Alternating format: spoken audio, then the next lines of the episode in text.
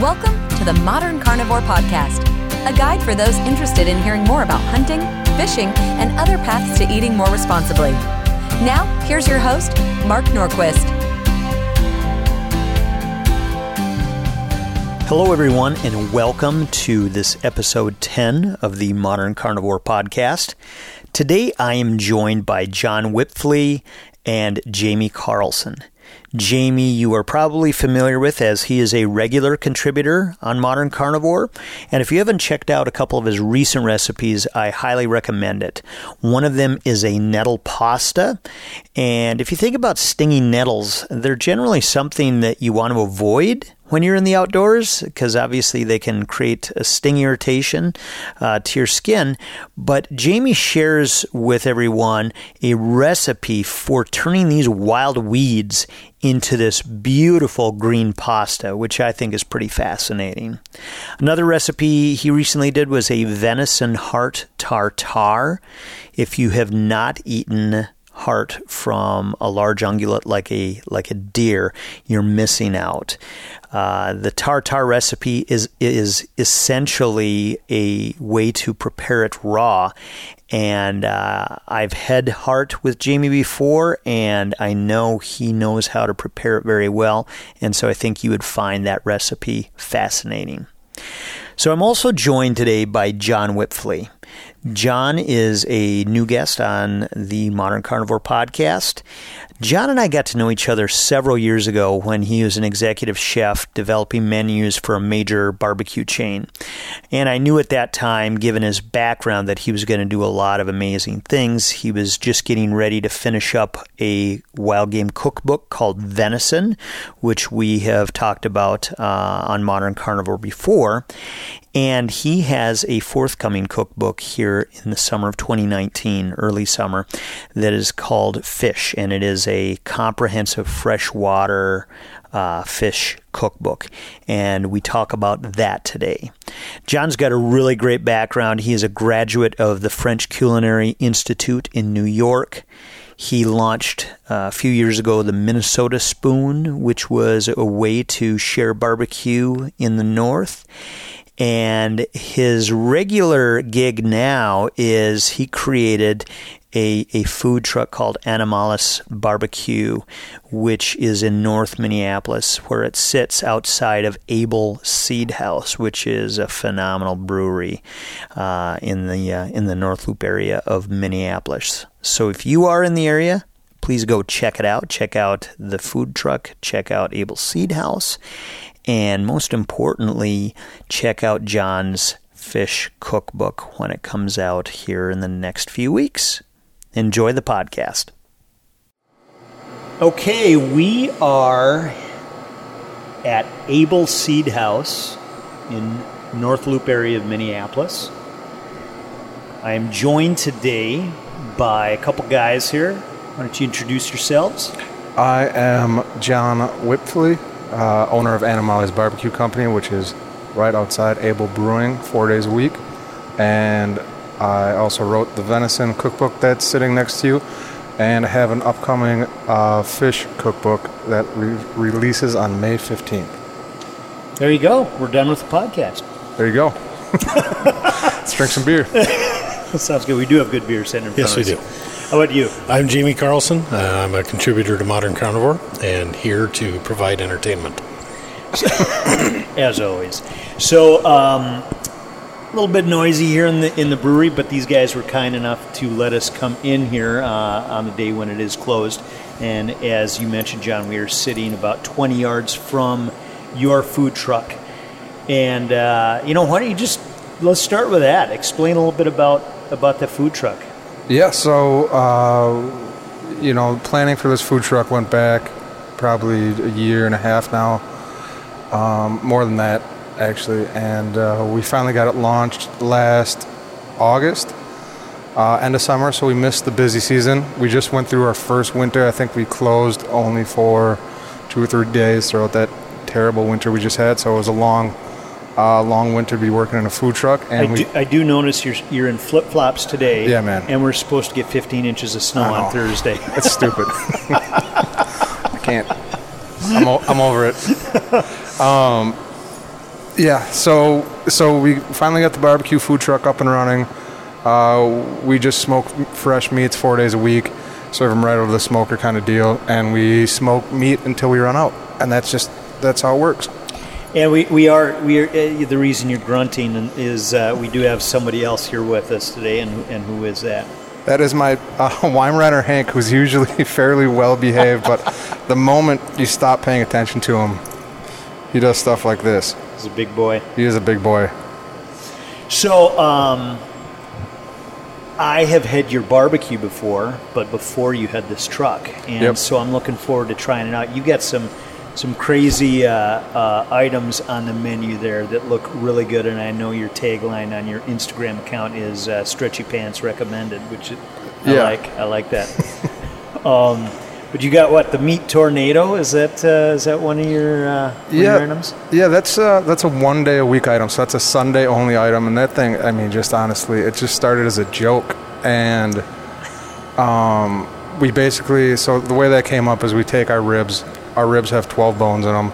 We take the last two bones off of each rib, smoke those, and then take the meat off of it, and then we turn that meat into a sandwich because it eats better after it's picked. Um, and instead of trying to eat it off the bone, where it can get kind of fatty down there and so we, we were trying to figure out a way to use uh, that meat. That was still a quality way to use it. And then I was watching uh, Parks and Rec one night, and Ron Swanson has a meat tornado line, and we just decided to run it. And then people like recognized the reference, and then Instagram caught onto it, and we haven't been able to not run it since then. so Sundays, start selling it at noon. We do about 40 a week, and once they're gone, they're gone. So how often are you selling out of uh, of product?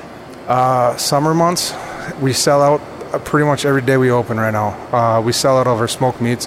The way we do is, do it is we load the smoker up, we fill it with pork belly ribs um, and sausage, and for example, we'll load it once on a Saturday at 7:30 in the morning, and then once at noon, and we'll sell out the first round by 4:30, and then we pull out the second round and usually sell it out by eight. But then there's some other items like tacos and bowls you can get later on into the evening. Cool, cool. So, um, you know, the the main purpose of our conversation today is talk about your forthcoming cookbook uh, called Fish. Correct. Yep, you got it. But uh, let's let's step back a little bit first and, and talk a little bit about you and your background because we've talked about having you on the podcast for a long time. Yeah, a while now. And uh, I was, I mean, it was back before venison when we were, when we first started talking about some different things. Um, but uh, when did when did you start hunting and, and fishing? Did you grow up with it? Did did you learn it later on? Yeah, so uh, my family, I grew up in a hunting and kind of an outdoors family. Um, and so I was always around it uh, when I was a kid, and it was a part of just our daily, you know, I grew up in the middle of Wisconsin, so I, that's, not, that's nothing uncommon. Um, it was just a part of the day to day sort of operation, and then I took part in it to a small degree when I was younger and through high school, and then when I left Wausau, Wisconsin, to move on to go cook, I really didn't take part in hunting. Um, in kind for like a 10 year span, I was more focused on other outdoor activities, camping, biking, hiking, snowboarding, all that stuff. Um, and then when I moved back to the Midwest, when I was, I guess I would have been 26 or 27, um, it just naturally fell into place as the thing to do in the outdoors. I have a huge circle of friends who hunt, fish, um, and it's just the best. You know, it's just the best activity you can do in the Midwest in this region. So when I moved back here, immediately started uh, just participating in those activities again, um, and then it just kind of fell in line with cooking. Um, obviously, as a byproduct of hunting, you end up with some meat occasionally, um, if you're lucky. And uh, yeah, now we're here. Very cool. So when you were uh, growing up in Wisconsin, uh, did you deer hunt? Uh, I didn't deer hunt until my 20s. It was I always well I, I would go to deer camp and you know hang out with the guys and drink beer. Yeah. Um, but it was mainly uh, birds and fishing. Okay. Okay. Cool. When you were younger, uh, the venison, the game, whatever you had, was it any good? You know, uh, it, it's hard to say. Yeah, I know. Uh, but one thing I do remember is eating uh, eating a lot of lead, and Okay. I didn't like that experience. Yeah. I don't know. I think it's I think it's uh, it's a good ingredient. So It's a little, a little toothy. growing up, I'm actually surprised that I've actually enjoyed wild game anymore because any deer that was shot was turned into summer sausage. Yeah. Uh, all of it. Uh, there was nothing left over. Yeah. Uh, and anything else that was shot was cooked until it died a second death. And the ducks that we'd get, the geese that we'd get, were dry and stringy. And at that age, you know, it'd take a glass of milk to get each bite down. Yep. So I was just curious if other people had similar experiences here in the Midwest. I think you know. I think there was a lot of crock pots involved. Yes, and then cream of mushroom soup. Yes. uh, yeah, and that's kind of my memory of it. It, it definitely wasn't an elevated experience. You know, you know, for me, it was uh, it, it was the uh, probably the worst preparation for for game uh, when I was a kid was was ducks, where my my grandmother's recipe that my dad would always follow was roasting them. I mean, we always plucked our ducks. We never would never skin our ducks. Always always plucked them, no matter how small, little teal to large mallards. Um, and then uh, in an attempt to keep them moist, you know, you put two bacon strips across the top, you know, across, across, which did no good really in the end. I mean, I think it was, you know, you'd, you'd bake it for, oh my gosh, I don't even know, hour and a half or, or whatever it would But you be. got to eat two pieces of bacon. right. Exactly. Well, actually, they were never cooked that well. So, you know, and they would just get so dried out like that. I, I still remember when I was in my early 20s, first time I, I, I read a recipe on super high heat baking, just just uh, with, with the duck and then serving it rare and going, oh my gosh, why haven't I been doing this my whole life? You know? Yeah. No, I I don't know if you've had similar experiences, but the first time that I took venison and cooked it rare and ate it, I was like, Your eyes Wait a opened minute. up. Yeah. you can do this. wait, wait a minute. what happened to the hockey puck that I've been eating my entire life? Right, exactly, exactly. So, um, John, when did you when did you start cooking? I mean, did you as as when you were younger, and and and not not like currently, but like going way back to the start of it. I mean, did you and not even thinking about wild game, but did you um, did you start cooking at a young age, just regular meals, and or or, or was it later on again? Yeah, so um, I remember being a kid and trying to cook, uh, just trying to cook new things with my family. Like I remember I would cook my brother mac and cheese out of a box, and I'd always try and make it better, which you know that's what we had in the pantry, so that's what I would do. And then I remember trying to make mashed potatoes for the first time for our Thanksgivings, and then um, and so that I mean I just kind of had it like intuitively, and and then uh, when I left high school, I started working in the kitchen immediately,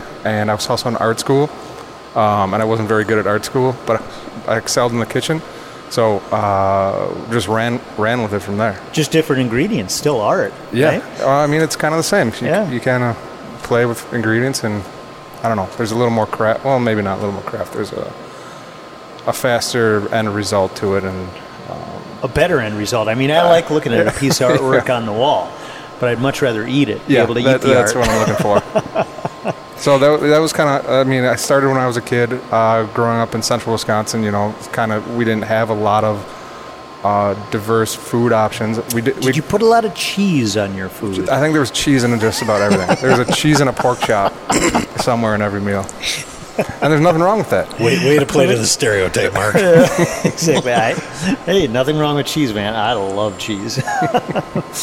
um, so, I mean, but you were, you know, fast forward, I guess, you actually went to formal training for chefery, if you will, at the uh, French Culinary Institute of New York, correct? Yeah, that was a it was a pretty good experience. Uh, lived in New York for a couple years, two three years, and uh, went to the French Culinary Institute, which is a pretty fun experience. Our dean was Jacques Pepin, which is Oh, which was wow. cool to be able to meet him a couple times, and he taught us how to make omelets. Um, in like a big class one day, which is which seems minor, but it's a pretty a pretty cool thing. Um, and then just the just the level of food production out there is it's unreal. Um, there's so many. I mean, there's tens of thousands of restaurants all in this little tiny area. So if you're not performing at a very high level, you're just you're gonna go under. Um, so uh, it was a it was a pretty good experience just to learn how to execute at a high level. Um, but that being said, two and a half three years there was kind of my max. I was maxed out and Yeah. wanted to get back to the Midwest and Were you in Manhattan or where were you at? Or so I worked in Manhattan, and uh, my school was in Soho, so it was right. I mean, it was right in the middle of everything. Um, and then we lived in Brooklyn, right across the bridge. Uh, but it's all. I mean, it's all super dense. I mean, obviously, it's just it's incredibly dense in the middle of Manhattan, or if you cross a bridge into Brooklyn. I mean, either way, it's there's not a lot of green space. There's not um, there's not an easy route out of town. Um, Were you able to do any outdoor stuff, any hunting, fishing out there? No, we did. you know, my life was fairly consumed with um, cooking, obviously, and learning learning that craft and that trade. Uh, but we did make it upstate once or twice when when there was a week off, and that was about it. But no hunting or fishing, just hiking around, bebopping, that sort of thing. So I think we should. Uh, I think we should do a, a cooking event out in New York. You know, uh, backcountry hunters and anglers, which we're all part of and connected to, um, has been doing some events um, out uh, out in New York and Manhattan as of late. It'd be fun to fun Yeah. to go out there. Todd Waldron, who's uh, become a good friend, he's out upstate New York, but Oh, great! uh, they're doing a lot of a lot of fun things out there, which is pretty cool for people living in this city, but being able to realize not too far away is some great opportunities to hunt and fish. yeah, So yeah. It's, I mean, you get outside of New York and you go to upstate, and it's not too far away removed from what you see in uh, Minnesota or Wisconsin. It's similar terrain, similar landscape, and it's a beautiful country. They've Yeah. really been pushing the deer hunting out there too. Have they? Uh, apparently, they're just overrun with deer, Hmm. uh, but it's also a very dense Lyme disease area. So they've been pushing the deer hunting out there, trying to get people to come out. those ticks. Might be a good And- spot to go. Yeah, no Yeah. kidding. yeah. Next podcast. yeah. So um, you came back to Minnesota. Uh, you got your degree now. Um, you worked at Bachelor Farmer, right? Yeah, helped open that that little space. Uh, awesome restaurant. I don't know if you've been there, but they do some great food. Uh, they still, I mean, they still have a high standard that they execute to uh, perfectly. So that was another good experience. Um, I got to work with Paul Berglund, who's just like this crazy. I mean, the way his brain and food work, it's just pretty, pretty great to watch. Uh, learned a ton from that guy, and just learned how to, uh, you know, kind of operate in a kitchen that was, for lack of a better- term, just booming at the booming at the time. We opened up, and then you know, within a year, we were on the cover of New York Times Magazine, and everything just exploded.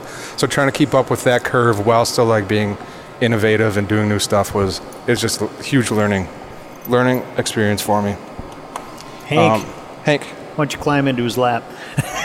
this guy thinks he's a he thinks he's a little tiny lap puppy dog, yet. little lap dog, exactly. so, um, what kind of what kind of food did you have on the menu at Bachelor Farmer when you were there? So that was all Nordic food, um, or it was Nordic-esque. But you know, the real way we looked at it was like, if someone uh, from that region lived in Minneapolis, what would they cook? Uh, so we we would just take fresh ingredients that were locally raised, locally sourced, uh, locally grown, and then then apply um, Right there's left leg. There we go. then apply you know techniques from that region to those foods. Uh, so like Gravlax was you know a huge one. Everyone loves that in Minnesota, and I mean that's I mean that that actually actually Bachelor Farmer recipe or a similar one to it is in the the new cookbook. Um, and just yeah, that's that was our approach to food, and it it worked really well for us. And I think we hit it at at a time when that wasn't as popular as it is right now. Like you know, you go Yeah. back ten, well, I guess eight years, and that kind of new American style of cooking wasn't as forward or wasn't as prevalent as it is right now. Now Yeah. there's a ton of restaurants that do it. You know. So, one thing I ate at the Bachelor Farmer years ago sort of plays into what we're doing here. It was uh, duck fat roasted beets Yeah. with the grated bottarga. Yeah. Is there a freshwater version of bottarga that would be possible? Um, Probably. Probably. I, I- off the top of my head, you know, that's a question I haven't really been asked. you know, Um, maybe the herring or yeah. something like that. Would that be possible? we used to do a cured cured her, herring roe there. Mm-hmm. Um, I don't remember the result of it, uh, but I remember we were experimenting with it for for a while. Um, but I don't remember what we ended up doing with it. Yeah. Okay, yeah, as I was saying, um, so venison is a cookbook. Your first cookbook, right? Yep. So this is a year, two years ago. Yeah, it's probably about two years ago now. Yeah, Time yeah. flies, I guess. So uh, talk a little bit about it because there is there's one recipe in here is all I've been. Well, I think I've tried more, but the first one, the venison neck split pea soup, that is the one I have marked as you can see with my little uh, tag here on page 84. Yeah. And I just I, that was the one that stood out to me when when uh, when he first came out with it. I'm like that that is that's that's the recipe I want to be doing first.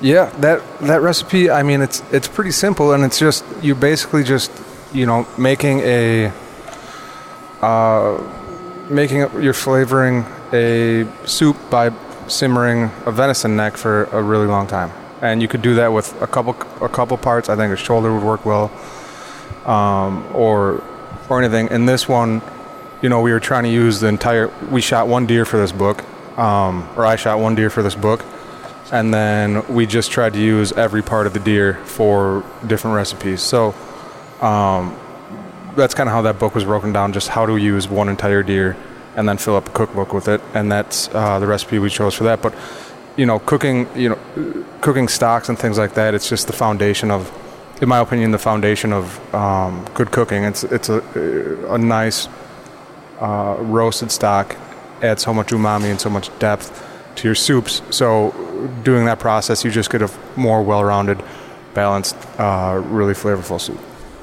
Absolutely. So, and, and the one thing I like that you did with this book, and I think you're doing with the new one too, is you really start, and this is great for people who are new to hunting and fishing, which is a lot of people who listen to the Modern Carnivore podcast. And so you go into the hunt itself and and really the butchering and then that leading into into the, the different recipes. So maybe t- talk a little bit about that. Like what um, what was the thinking behind that? Yeah, so I think for me, you know, when I came back to the Midwest, I had a struggle. I don't know if it was a struggle, but um, it was a challenge to get back into hunting and fishing. You know, I didn't have a ton of gear. Um, I was trying to learn a bunch of new stuff, and uh, I kind of wanted people to see uh, step by step how to get into it. If you're not, if you didn't grow up doing it, and if you don't have a bunch of guns that your dad gave you or whoever gave you, um, that there's a there's a route to do it, and it's it's really not that difficult. It just takes time and it takes you know a lot of patience and it takes a lot of failure. Um, but at the end of the day, it, it's kind of worth it. So when I wrote that book, I had that in mind where you know you got to start somewhere if you want to get into it, and it's it's something that's uh, valuable in my life, and um, I think can offer a lot of value to to people. So when we wrote that, that that's kind of the reason we we started from square one, um, and then took people through just step by step. This is how you break down a deer, and then this is how you use each individual muscle. Um, and yeah, that's that's kind of the. I forget. Do you go do you go into organs at all in here or not? Uh, I think the only organ we went into was heart. And actually, no, there's a pate recipe for the liver, and then there's a heart recipe, and that's that's as far as we went. Cool, cool. Um, why deer? Why venison? As you as as the focus. That's a good question. I mean, it just kind of came about. We we put out, um, you know, when the when the publishing company approached me, we went into 10, 15 different ideas uh, of what the book should be, and then uh, by the end of the day, we just narrowed it down to venison. It's it felt like something for me. I've butchered a ton of animals in my life, uh, mainly pigs, uh, but like the for me the butchery section was was a huge part of it. Uh, showing people how to do that. I just have a lot of experience there. Uh, so that that you know butchering a deer and butchering a pig is pretty similar at the end of the day. So I, I thought that the, that I had a good opportunity to showcase that, and then uh, venison just tastes good. Um, and I think what you were talking about earlier too. There's a million ways to cook it poorly, and that's usually how it's done. or I shouldn't say that. I shouldn't. I'm like tearing down an entire group of people. That's often how I've seen There's it some done. reality I to thought, that. I thought there was some opportunity to improve um, that process. Is a good way to put it. I don't think people think outside the box enough. Yeah. You know, we were raised on crock pots and cream of mushroom soup, and you know, you grill it until it's dead. Uh, you season it with Lowry seasoning salt, uh, and that's what you do with your wild game. Yep. Uh, and I think growing up in that culture, everybody just assumes that's what you do. Yeah. And then it's supposed to taste good because you went out and hunted it and you did all this work for it. So then you eat it and you're like, yeah, it's the best thing ever. And then you feed it to my wife, who's never been near it before in her life. And she's like, what is wrong with you? This is Yeah. terrible. But that's where you got to do things differently, try different things. That's exactly right. And there was just that huge opportunity in the ven- especially with the venison there. So we, we just approached that, and that's uh, that's how the book came came to be. Um, par- partially, you know, it's what I wanted to, but then there's a whole like marketing aspect to things, and it's what a publishing company sees can sell. So the combination of those two things, that's how we ended up. Yeah, absolutely. What's your uh, What's your favorite recipe out of, out of the book? Oh, the heart recipe. Yeah, That thing, uh, heart is one of my favorite muscles. little fist bump of the guys going on here. and I, I've I've cooked heart, you know, before I would say before I wrote this years before I wrote this book. I've cooked venison heart, uh, and I cooked it like someone told me you like boil it for like four hours, and then and I tried it in, and it was in Mountain Dew. disgusting. exactly. and then and then in this book we we basically clean it up a little bit, skewer it, and then cook it to medium rare. And you cook heart to medium rare, and it is just it's one of the best. I think it's the best tasting part on the deer. I think I think heart and tongue are, are two of the best parts that just get overlooked, and people I think have such a, a psychological barrier to. And I think if, if if more people tried it, they'd understand how wonderful it is. Yeah. Yeah. Well, I think I mean not to go over it again, but it's probably been cooked so many times poorly for them that they don't want to give it another chance. Well, there there was a way you had to do things, uh, and everybody did it that way, and that was the recipe that was passed down. Uh, I grew up in a family that the heart was never even a consideration. Yep. it was left in the field. Left in the yeah gut Uh, pile. Yeah. And you know, I've told all my friends, you know, save your hearts. If you're not going to eat them, just save them. I'll come get them. Yep. I've had 30 hearts in my damn freezer at points because I just everybody gives me a heart, so you get to play around with them. Yeah. Uh, and you do crazy things for fun, and you do weird things for no reason. You know, salt cure them, dry them, make a, a braciole out of a heart, uh, and it's delicious. yeah. Yeah, no, absolutely no. I think that's I think that's great. So, talk a little bit about fish, the upcoming book that I'm I'm not sure we'll probably when we'll get this podcast out, but I'm going to get it out. Try to time it really well with your launch of it, so when people listen, they can go out and order it. And Yeah. the opening of fishing. Yeah, there you go. It's right. It yeah, it's right after the opening of fishing. It comes out, and then uh, if you pre-order it, it's actually pre-ordering for like I think it's like 17 bucks. So if you pre-order it, you get a discount. wow, Uh, that's, and that's great. That's on Amazon. So Is that if- hardcover or softcover? hardcover. Hardcover. And 17 then bucks. as soon as it re- as soon as it releases, it'll go up to whatever the cover price is. Yeah, But um, uh, yeah, it, it was a super fun book to to write. Um, So it's similar to the venison book. You did it all around one deer. So this book is all around one fish. yeah, it's all it's all around frying walleyes. That's it. 600 ways of fly, frying a walleye. Yeah, so it, it was a fun book to write. We got to do a little bit of traveling. You know, for the venison book, there wasn't a lot of travel involved. Fish book, we got to do a few fishing trips. Uh, I got to learn a lot about different fishing techniques. So that was like a fun aspect of it. Um, Okay, and then, so stop right there because that was going to be one of my questions. What's your favorite technique of fishing? oh, I mean, I'm a musky fisherman. That's that's what I like to do. Uh, and so, so top water fly? Are you doing big bucktails? Are you throwing out plugs? Like what do you uh, like? To, what, rubbers, do- rubbers and bucktails. Okay, And sometimes okay. a top water mix. okay, in. okay. But so we did like, but uh, so my my core friend group they just it got attached to musky fishing a while ago. We used to like to fish for like you know walleyes, panfish, all that stuff. But then musky fishing just took over, um, and then it naturally took over with me too, as it does with a lot of people. Uh, so it was a fun experience to go out and do like fish for Lakers or go steelhead fishing or you know that kind of stuff. So that that was one aspect of the book that was kind of fun. And i think you know this book i got to use a lot more vegetables uh, and a lot more different or a lot of different techniques that i didn't necessarily use in the venison book. I'd say there's some recipes that are a little more elevated.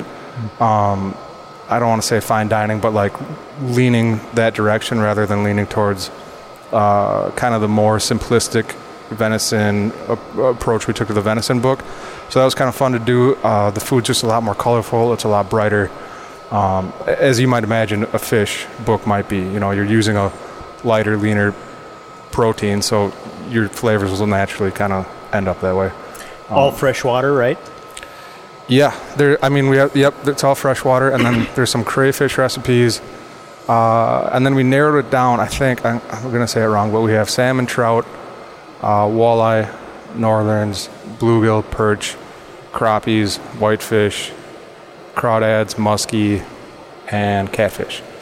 Those are the 10 we ended up going with. And the way we laid it out, which is a little confusing, I, am still a little confused by it, but we, I couldn't figure out a better way to do it. We have, uh, we grouped it into a salmon and trout recipe. So basically, if you have salmon or trout, we think, you know, those were close enough flavor profiles that the recipes match well together. Then we have northerns and walleyes. And kind of the same deal, like those, you could kind of use those fish uh, swap them out for each other. It doesn't matter. And then there's like a perch, crappie, bluegill section with that same idea. And then the last section was the whitefish, crawdads, muskie, and catfish. Catch all. Yeah. Yeah. And, But you don't swap the. You don't Yeah, swap yeah. crawfish for muskie. That's not. right.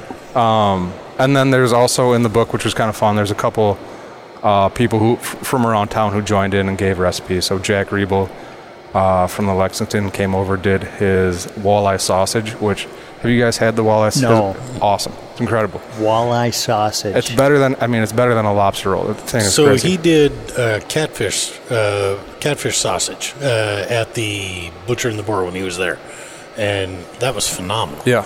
uh, sort of a boudin, uh, catfish boudin, I guess it was. It's probably a similar. I mean, it's probably super similar. Okay. Um, yeah, no, it was That's phenomenal. crazy. That Yeah. just sounds really good. it, I mean, texturally, it's awesome, and just the flavors are so light, and like the sausage just kind of like falls. I mean, it, it's just like a really light, airy, perfect tasting piece of fish. Um, so that was a fun recipe to see. Then I have a you know a friend Eric Sather over at Lowry Hill Meats. He came to do a recipe.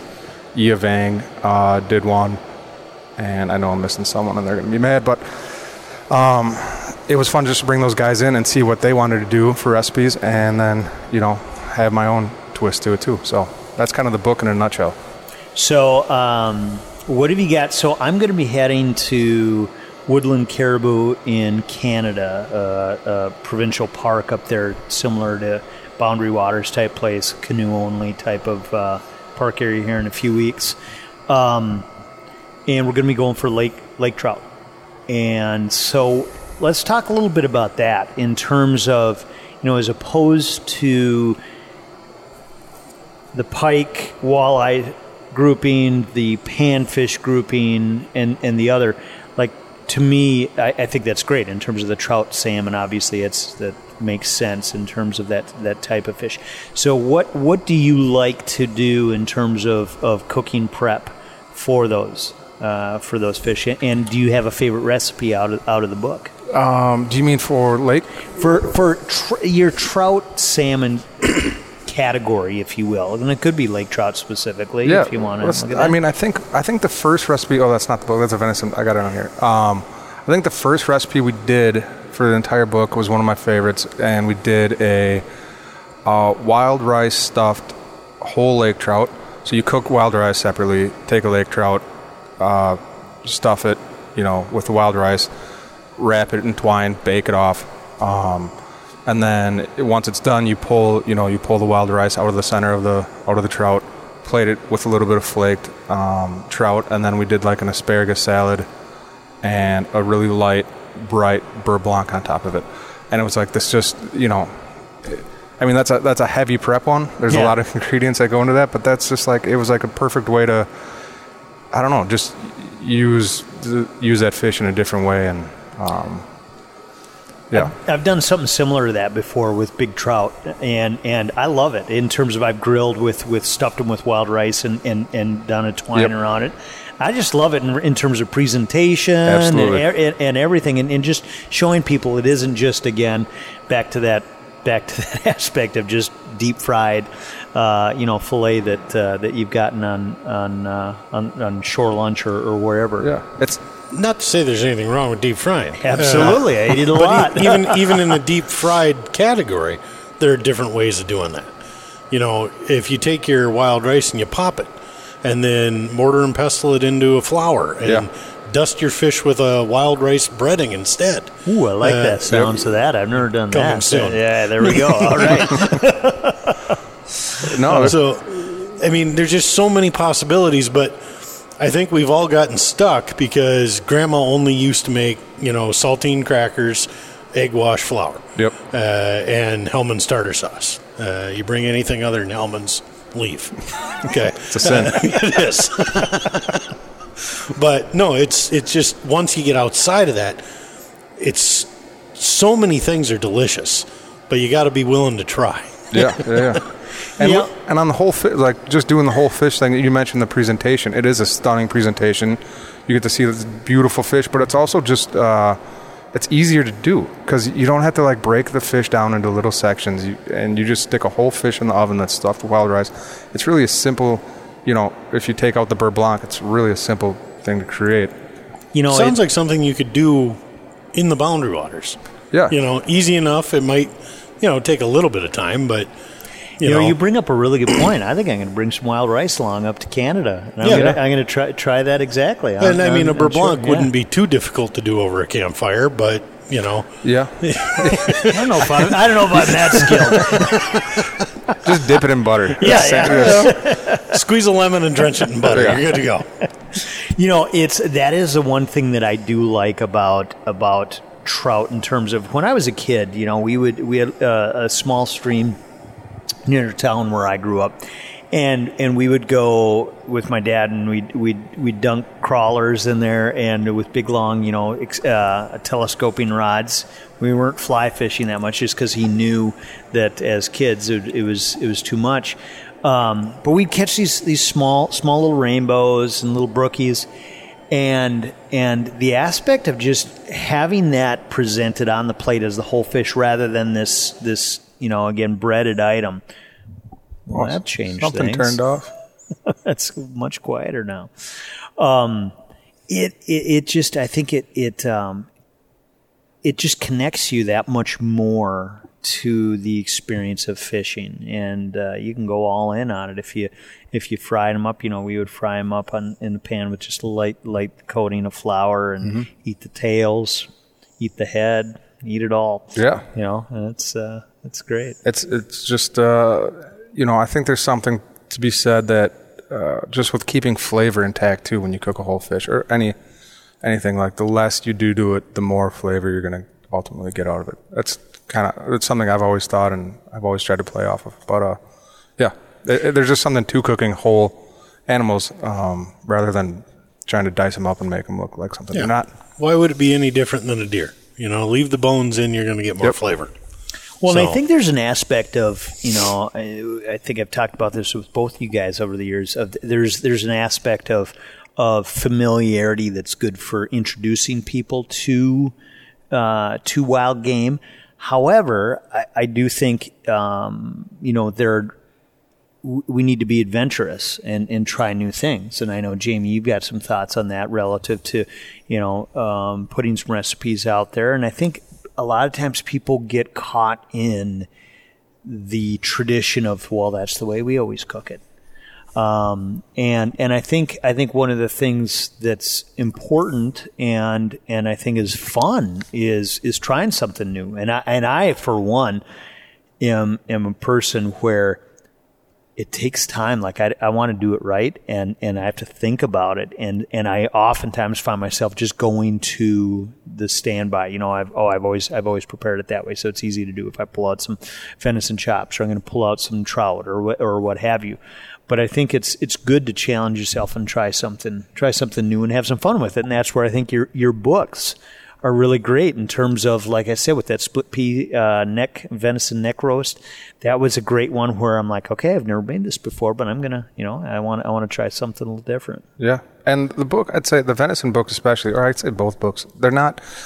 When I when I was writing them, I didn't intend them to be like a like a exact guide to cooking. They're they're just supposed to be kind of a like get you pointed in the right direction, and then use the technique, use some of the flavors, put in something else you might like and kind of run with it because you know experimenting in the kitchen is yeah. is half the fun of it, and you'll probably come up with something better than I did. so. I, I, know I've done. I know I've done that before with some of your recipes in there, and that's and that's generally something I do, which is so funny because my wife, she is a recipe follower. if it says one and a half teaspoons, it is one and a half teaspoons. and it's if that is at this step in the process, and I'll just sort of, you know, ah, just a little free form, just go with this. Ah, yeah. I don't have that. Let's try something a little different. And um, yeah, it's obviously just two different ways of looking at it, but that's that's the way I'm able to to um, find it find it approachable and and with the ingredients I got in the kitchen. And I think that's great, like you said to give people the the the uh, the bandwidth and the authority, if you will, to say, hey, if you don't have that cut, try a different cut. Yep. If you don't have that ingredient, try a different ingredient. Experiment. Try something. Try something new. Yeah. And yeah, hopefully, I give people the tools in both these books to just have a jumping off point, and then let them dig in themselves. Yeah, so. yeah, absolutely. Let's go a different path for a second um, and talk about um, quality meats from a butcher shop. Yeah. So you mentioned a little bit ago. I know your buddy Eric has got Lowry Hill Meats. Um, I love going into some of these new butcher shops that are like old traditional butcher shops in terms of what they're doing. So talk a little bit about that and what what your thoughts are on that and what they're doing up there, I guess. Yeah, Lowry Hill, I mean it's a great it's a great spot. They do uh, I mean they go through I think it's like one or two cows a week and probably six, seven hogs, and they do their own lamb and all that stuff. But it's pretty fun because you walk into the shop like that, and instead of having this like expectation of, I'm going to get four pounds of tenderloin so I can roast tenderloin, you go into the butcher shop, see what they took out of an animal that week, see what's left in the case, and it might not be a cut you've ever seen or ever heard of. Uh, but then you have Eric there or any of the other butchers who are all great resource points, and they can point you in a direction with that cut of meat um, to do a new recipe that you might not have been expecting to uh, when you walked into the shop. Um, so it's pretty cool from that standpoint, and just watching those guys like saw through entire entire animals every single week. It's it's pretty cool. Not a lot of people do that anymore. You know, a lot of things come vacuum sealed. You know, in little pre portioned pieces, and you miss out on a lot of the good good chunks that way. Are they are they sourcing at specific places, or are they like you know, local and or grass fed and or all of those things you know that are discussed a lot? Yeah, so they do. I know they do. Uh, they get these really great hogs from Pork and Plants in southern Minnesota. Um, they do a di- couple different hogs. So Pork and Plants hogs are red wattle hogs. They just have these humongous fat caps on them. I mean, just giant. So if you're into that you might get a red wattle hog. But then I know they get some leaner hogs from other places, and if you're into that, then you have like you know a different type of hog to choose from. And then I know their beef. You know, I don't know if they're 100% grass fed, but they do grass fed and probably corn finish sort of thing. And it's all um, Midwestern raised. So you know you're going in there, you're getting a nice cut of meat cut by a guy, probably that morning, and um, yeah, great spot. And they have really good sandwiches too, which they just turn all their meat that they butcher into sandwiches. So whatever you get in there, you're, you're doing something right. Awesome. So, uh, you guys got any cool trips coming up? Uh, anything, or it doesn't have to be cool. Anything you're you're interested in? Are, are we off fish? or can I go back? Because I got questions. You, yeah, go back to fish, man. Go back to fish. so you mentioned muskie, Yeah. uh, and not a common fish to eat. No. Uh, I don't know anybody who has. Okay. Uh, I've never eaten a muskie. I've never. Well, I caught one, uh, but it was tiny. I've never caught. Yeah, no, it was like 12 pounds, and I was Lindy rig fishing off the end of a dock. So You were not intending to catch a muskie. I was not muskie. intending to catch a muskie. So, uh, how? What would you do with a muskie? So, so I think there's a little more to talk over on that. So in Minnesota, where we are right now, um, I think the I think the size limit is like I think it's like 54 inches to keep a muskie here. I, I don't know the number. We- Depending on what kind. Uh, The the tiger tiger rivers, muskies, yeah. it's Yeah, 40. yeah. Certain lakes, it's 48. Yeah, 54 in the north. Yeah. It, it's something like that. It's a little more extreme in Minnesota. We don't fish to keep anything. We don't fish to keep muskies in the Yeah, first place. Right. But particularly not in Minnesota. Uh, we do most of our fishing in northern Wisconsin, muskie fishing, where, where I have a cabin and I have a few friends who have cabins. Um, and I've only kept three muskies in my life, uh, and it was the first two were they were going to die. Um, so it, I mean, it was just kind of the responsible thing. We, we typically don't go out to keep a muskie. The muskie we actually caught for this book um, was uh, 41 inches, and in Wisconsin you can keep anything over 40. Um, and it also looked like it had a broken spine. That at some point it had broken its spine and healed And It healed. and it also looked like it had just gotten attacked. Like if you there's a picture of the muskie in the book, but you can see it and it looks like it's seen better days. So we brought in a 41, 42 inch muskie that looked like it'd seen better days, and it was like the perfect fish to keep for the book. Um, but it's not a regular. It's just not a regular thing. I told one guy over at the Fish Guys that I kept a muskie and put it in a cookbook, and He got a little I upset. thought he was, thought he was going to cry. Um, uh, he didn't like that at all. Uh, but then, so in the book, I think we did three recipes for it. We did a pickled pickled muskie. Um, we did musky nuggets, which were my favorite. We basically just took musky, dusted them in a rub, and then cooked it over an open fire, and then poured like an herb sauce over it, and they were delicious. And then, oh, we did a musky and mussel stew, which was really good too. Um, but muskie, it's a little bit. Uh, if you cook it way too far, it gets really like kind of mushy, and it just kind of it's kind of dry in your mouth. But if you cook it just right, it, it has a ton of texture, it has a ton of flavor. Pretty similar Um, to Northern Pike. Yeah, but a little more down the spectrum. Okay. Um, in in just in general qualities. Um, but again, you know, I've only cooked three of them in my life. Yeah. Um, Yeah. So I don't I don't have a huge sample size uh, to pick from. But in northern Wisconsin, there's people who, who at least in where I'm where my cottage is, there's people who catch them and keep them all the time, and they swear by them. Um, you'll see a lot of people smoke them up there. Um, So, after muskie, then, because this year I'm dedicating a lot of time to catching a muskie. Okay. I've decided I need to. After muskie, it's a big decision. Oh, I know, because it's expensive. Your life is over. Yeah, I know. exactly. Uh, and I've decided to do it on a fly, so it's going to be even Yeah. a little bit more difficult. So it's so it's called the fish of a thousand casts. But but but Yeah, uh, no. when when when you're doing a fly, I don't even know what number you'd have to go up. To. I don't know. Times about by ten. Yeah, for right, sure. exactly. Right, right. in Minnesota, uh, the northern pike is my favorite fish. Uh, I'm almost anti walleye, uh, just because, uh, but the northern pike is my favorite. How are you preparing northern pike, and what is your favorite way? Yeah, uh, I love pike too. It's a good, clean tasting fish that I just think uh, when we were growing up, we didn't keep them. My dad didn't keep them, or I didn't keep them either. I guess I think just because they were hard to clean and no one really knew how to clean them. um, I finally learned how to clean them when my the lake that our cabin was on got pretty. Uh, the northern population just took off. Um, so we were starting to catch northerns left and right. Little And- hammer handles all over. it. yeah, all over the yeah, place. yeah. So we, so I just learned how to fillet them, and now I have an easier time filleting a northern than I do Yeah. anything else. Are you Y boning them or the Yeah. five fillet technique? five fillet technique, Yeah, which is what we call it in the book, Yeah, and it's it's super simple. yeah. It is It's so, yeah. so easy. Yeah.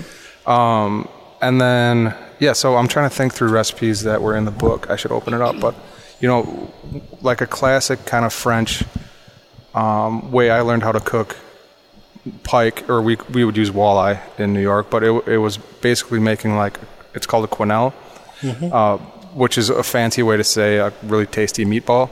Uh, but you basically blend it with some eggs and some other stuff, like some cream, and I'd have to look at the recipe. And then you uh, shape them in spoons. It, it forms like a, almost like a sausage consistency. You shape them. You shape little quenelles or little meatballs in spoons, and then you dip it in uh, boiling salted water to cook, and you ended up with that just that light fish meatball. And then we took those quenelles, and in the book we put them into like a, a watercress soup, so a springtime watercress soup, um, and you just get this really bright, kind of peppery watercress soup matched up against this light, airy fish flavor, and then there's a squeeze of lime on it, some fresh herbs, and it, it, that, that's probably my favorite um, northern That recipe in there. I've, So I've done the quenelles uh, and then served it in a crawfish bisque. E- Exactly. Yeah. Yeah. That's Oh, that's man. another way to do it. Yeah. I've that's never probably the more traditional way to do it.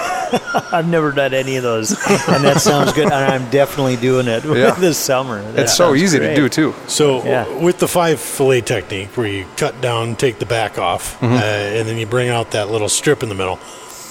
Uh, I don't know that you call them tenderloins, but that's kind of what they are. Yeah. Right. Yeah. So you end up with these little strips, but you know, however long big your fish is.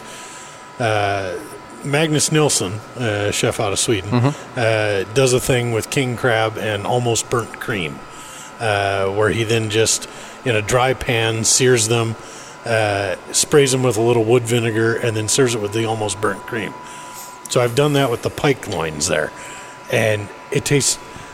I know it's a ridiculous statement, but poor man's lobster. It tastes Hundred percent believe it. Yeah. and and I mean the poor man's lobster thing is sort of a, a f- a I don't know what you'd call it obsession of mine.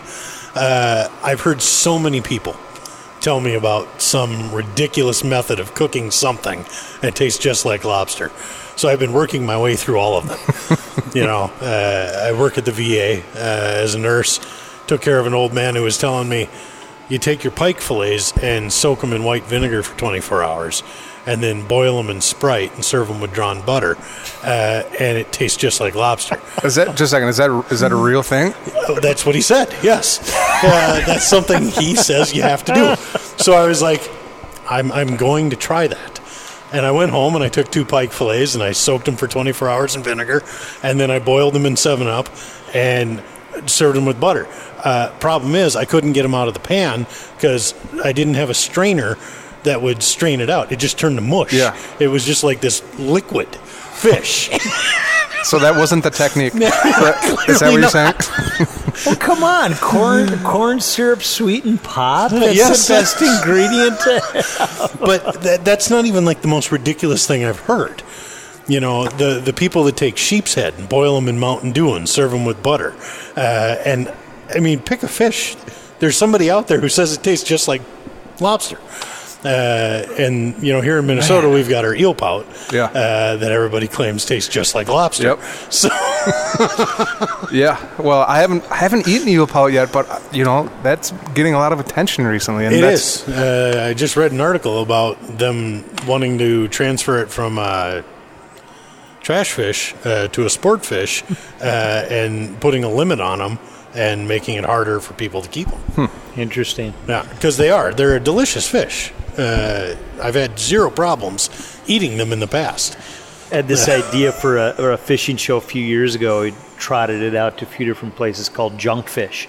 And basically, we'd take a couple of guys that we had where we'd just go around the world and whatever culture called their trash fish or their junk fish, we'd just go out and fish them, cook them See, up. I, See I already work 'em? see a problem Exactly. with your show. Yeah. You go everywhere else in the world, there's no such thing as junk fish.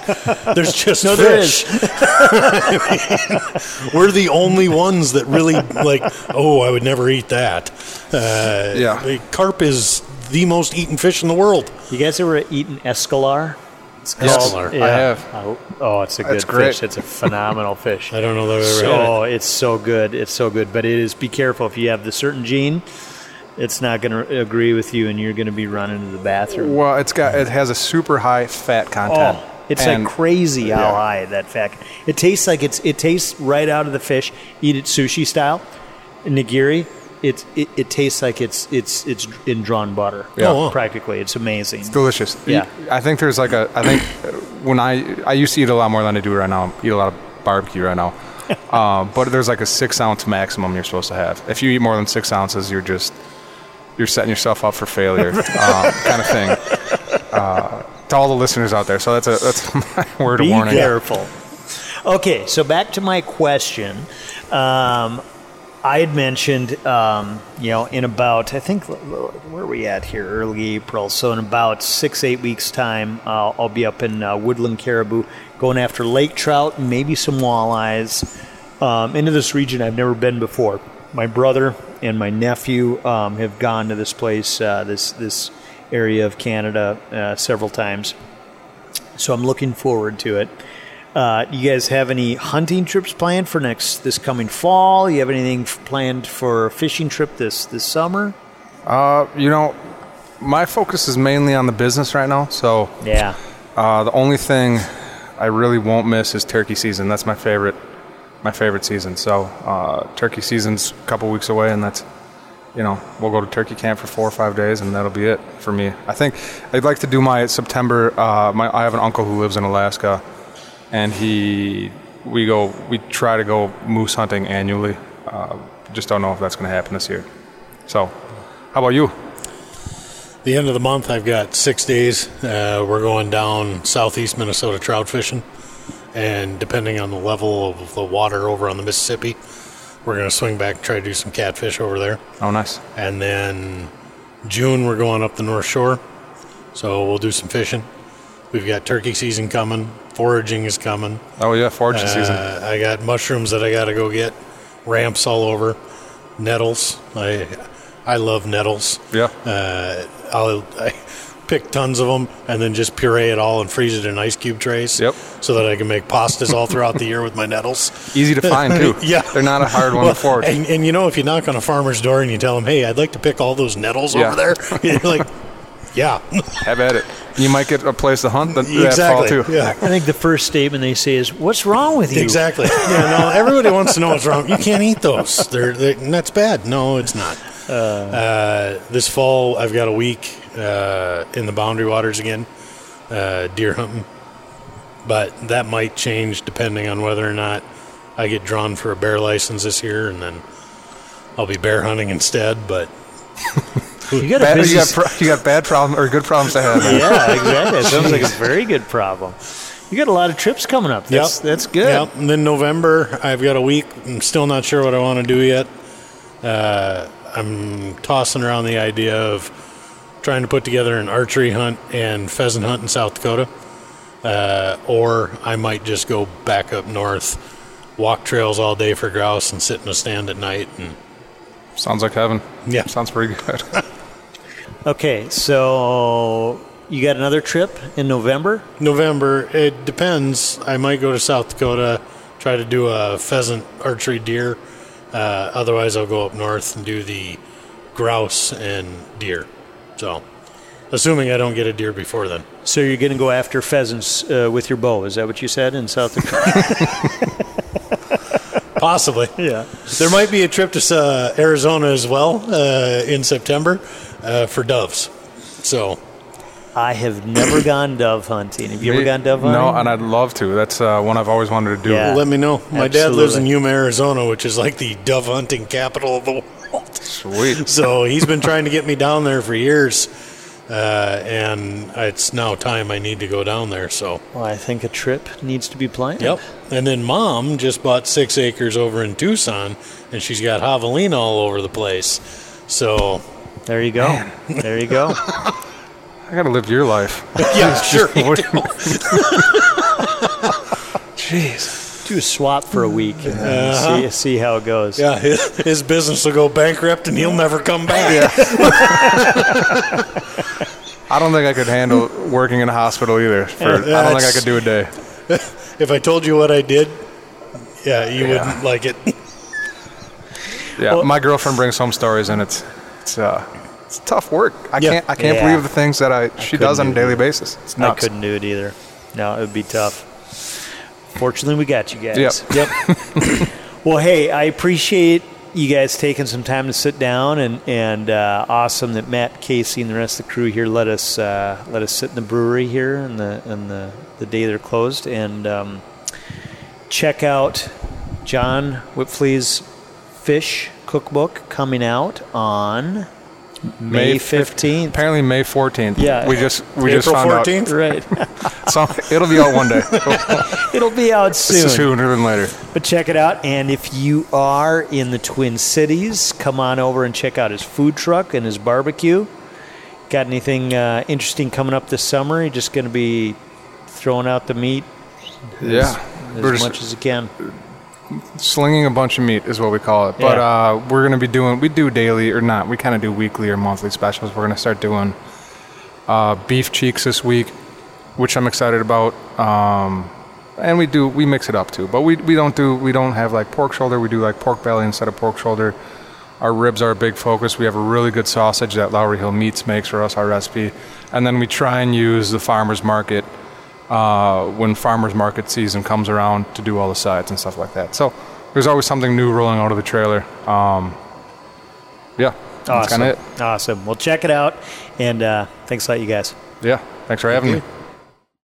Well, everyone, that is it for today. I hope you enjoyed the conversation with John Wipfli and Jamie Carlson.